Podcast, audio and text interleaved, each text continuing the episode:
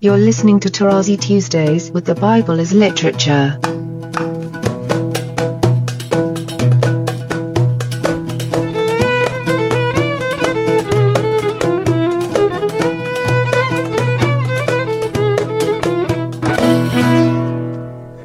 Hi, this is Father Mark Boulos, and you are listening to Tarazi Tuesdays with the Bible as Literature podcast.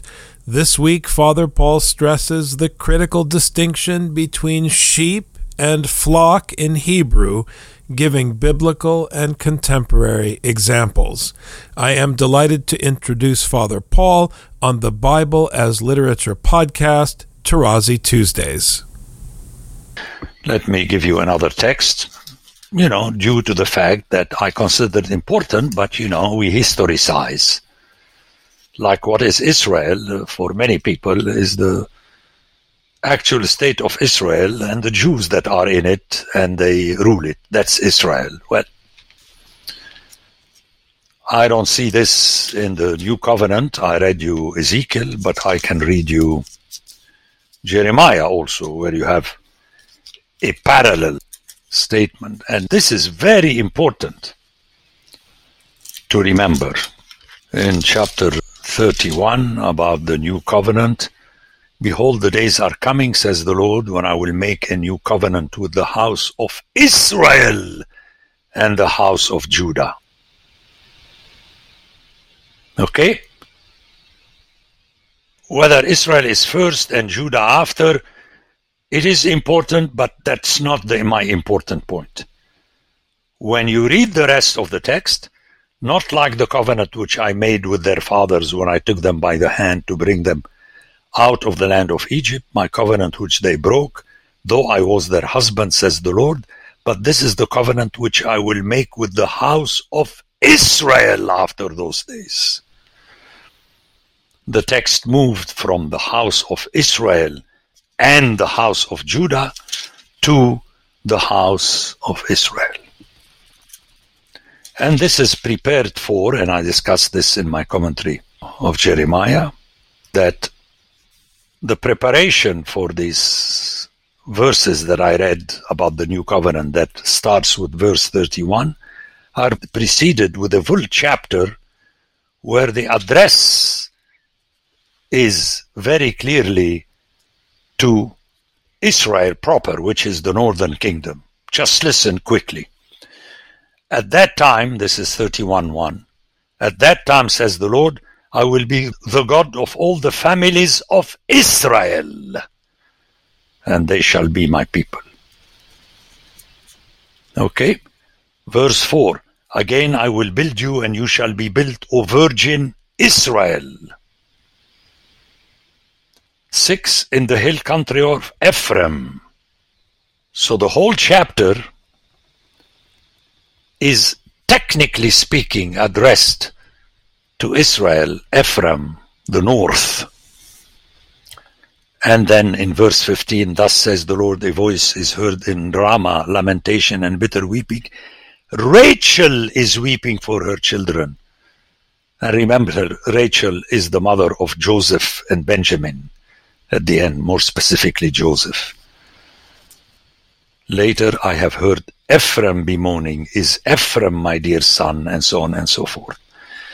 So the whole text is imbued with the idea that Judah will join Ephraim, but the leaders of Judah in the times of Paul wanted to reverse this by imposing the connotation of Judaism. Remember, Judahite means a citizen of Judah. You cannot play games on that. Like Jew is a silly word in English and French, juif. It's like church. It doesn't reflect the original. We need to recoin these words. Jew is the Jews of history, how they developed the way the Christians developed. I mean, there are no reference for the Bible for me. But we all do that. Like whether they say it or behave, it's obvious that the reference for the Bible for the Orthodox is orthodoxy, for Catholicism is Catholicism, for Anglicans, Anglicanism, for Lutheran, Lutherans, Luther, and so on. We know that.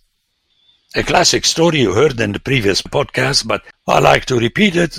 My children went to Emmanuel Lutheran School in the primary school, and one day I was chatting with the principal who was very nice and we had a good relationship. And I said, you know, in your bylaws, it's a little bit silly the way it's stated.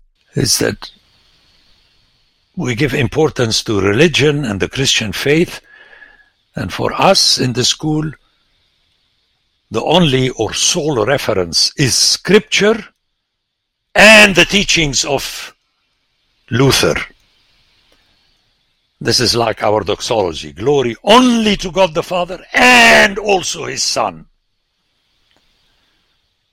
Now, the Orthodox defend this theologically, but when I face them with the statement of the Lutherans, they make fun of them. How could be only and? But the honest, he said, Father Paul, we can't help it. We are bound by the Missouri Synod. And he smiled. See, you have to smile sometimes.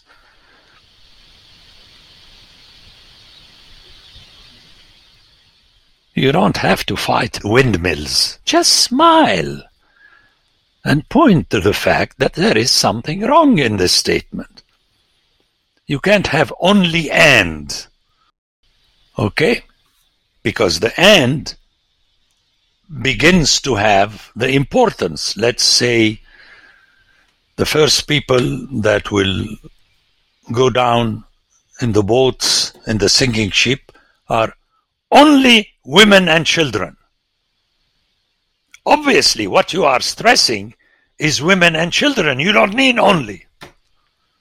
But you stress only against the adult men. So the end has a function. You cannot just dismiss it. Anyway, I took this aside to show you, because in my estimation it's very important, that it lingers that ultimately, when you combine Judah and Israel, the product is called Israel, the house of Israel. Judah by itself is not comprehensive, but Israel itself could be either or. And I gave you enough texts. Okay, 45, 7 and 8, which are important. And God sent me before you to preserve for you a remnant, she'erit, on earth and to keep alive for you many survivors. Okay? He's addressing his brothers. Interesting here is the word she'erit that is found later in Isaiah more than once to refer to the remnant remainder, which is reflective of the totality.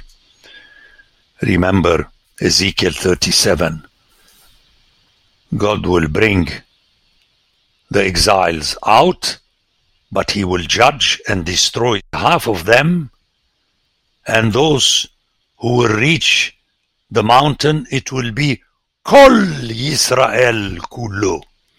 And you know my classic example. The army went to war, and 10,000 died, and the army came back winner. You look at what is always as a totality, hence the importance of flock. After the judgment, those who are saved are the remnant or the flock, and thus the totality. This is something you have to put in your mind, and that's why in my classes of Hebrew I get frustrated when the people just go, you know, after the English, you know, sheep is all the way sheep, sheep, sheep. No. If you have the word son, I want you always to translate it as flock. Because in Hebrew, it's a singular masculine noun. And that is important. And if the text wants to say sheep, then the text will say sheep. It's not the same thing. And it takes me so much time to speak with the Europeans who are never convinced of me because for them the flock is the sheep. No! The sheep are not a flock unless there is a shepherd, which means the way the chicken is before the egg, the shepherd is before the sheep. But they don't like it. I was once in Bethlehem and the guy went for seven minutes, but whom is God choosing? You have to have a reality on earth that God chooses. No! The choice of God is a new creation. He makes it. Before Paul set foot in Corinth, you did not have pre-Christians, you had harlots. Then Paul came, then the flock of God came about, and in it they were sheep. Can you repeat that after me? Just repeat it the way I said it. Don't say it yourself. Now, the funny thing is that in the Middle East, people, not all of them, because some of them were bred on English and French, you know. But understand that if you are in the mountains, that's how people talk. You don't need to go have a PhD in the matter. How could there be a flock if there are no sheep? They are erring sheep unto destruction. My father was an Aramean who was obeyed unto destruction. A sheep by itself is no more part of the flock. And that's the power of the story when the shepherd leaves to go after that sheep to make it back a sheep that can survive within the flock. Why does he send him to stay with the other sheep a package with UPS or FedEx? Why? I'm explaining to you why. Because your understanding is silly. That the sheep are before the flock. Okay? It's like, I'm going to push this issue because I'm really sick and tired of Northern Europe and Northern America. Well, there were a couple that were married and there were difficulties having children, and thus they were not yet a family, they were a couple. Are you out of your mind? And then they were granted a child that fulfilled them and completed them and made them into a new reality that is a family. My dear friends, you hear this also on the TV shows and I have to take an anti-puking pill when I follow these. Uh... Watch out!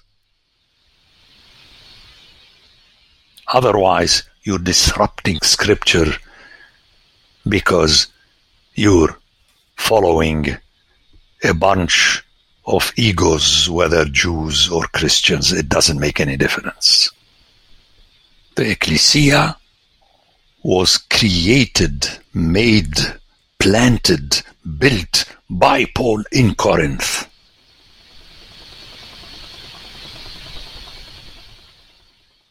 A stone is still a stone, but a stone part of the building is a stone part of the building. And you're not going to allow a stone to say, I make the building. Because if a stone falls, it's not the end of the wood, unless it is the cornerstone as Paul says in Ephesians. Paul is no dummy. But the cornerstone, unfortunately, is neither you, nor he, nor she, nor I. What do you mean? It's the same thing. It is not the same thing. That's why Jesus is the head of the body. He is not one of the organs of the body. And that's why in Colossians, the body comes out of the head. Hear it in Greek, for heaven's sakes. Hear it in Greek. I mean, otherwise, friends, we're not making sense. Here, let me go and get it to you in Greek so that we can settle it. Ephesians and Colossians are very important to, I mean, the whole Bible, but these two passages specifically in Greek. Otherwise, you're playing games. Now, you have two images, obviously, but architecturally, the cornerstone holds together the building, not any stone. In Colossians chapter 2, they have lost connection with the head from whom the whole body, supported and held together by its ligaments and sinews, which means Paul is speaking about something like the creation of Frankenstein. It doesn't matter. That's what he's saying. And the Greek is very powerful. Ex ou, out of whom the whole body. The example that you can give in order to make the people understand what Paul is saying is to speak about the biology of the cell that is made out of a sperm and an ovum, an egg. We all know that, we learn. At the beginning you have one cell out of which comes everything. But you cannot say, well, the head also comes. I'm not interested in biology. I'm saying the way you use biology to explain something, you have to stick with the text. That the whole body comes out of the head. The Bible as Literature is a production of the Ephesus School Network.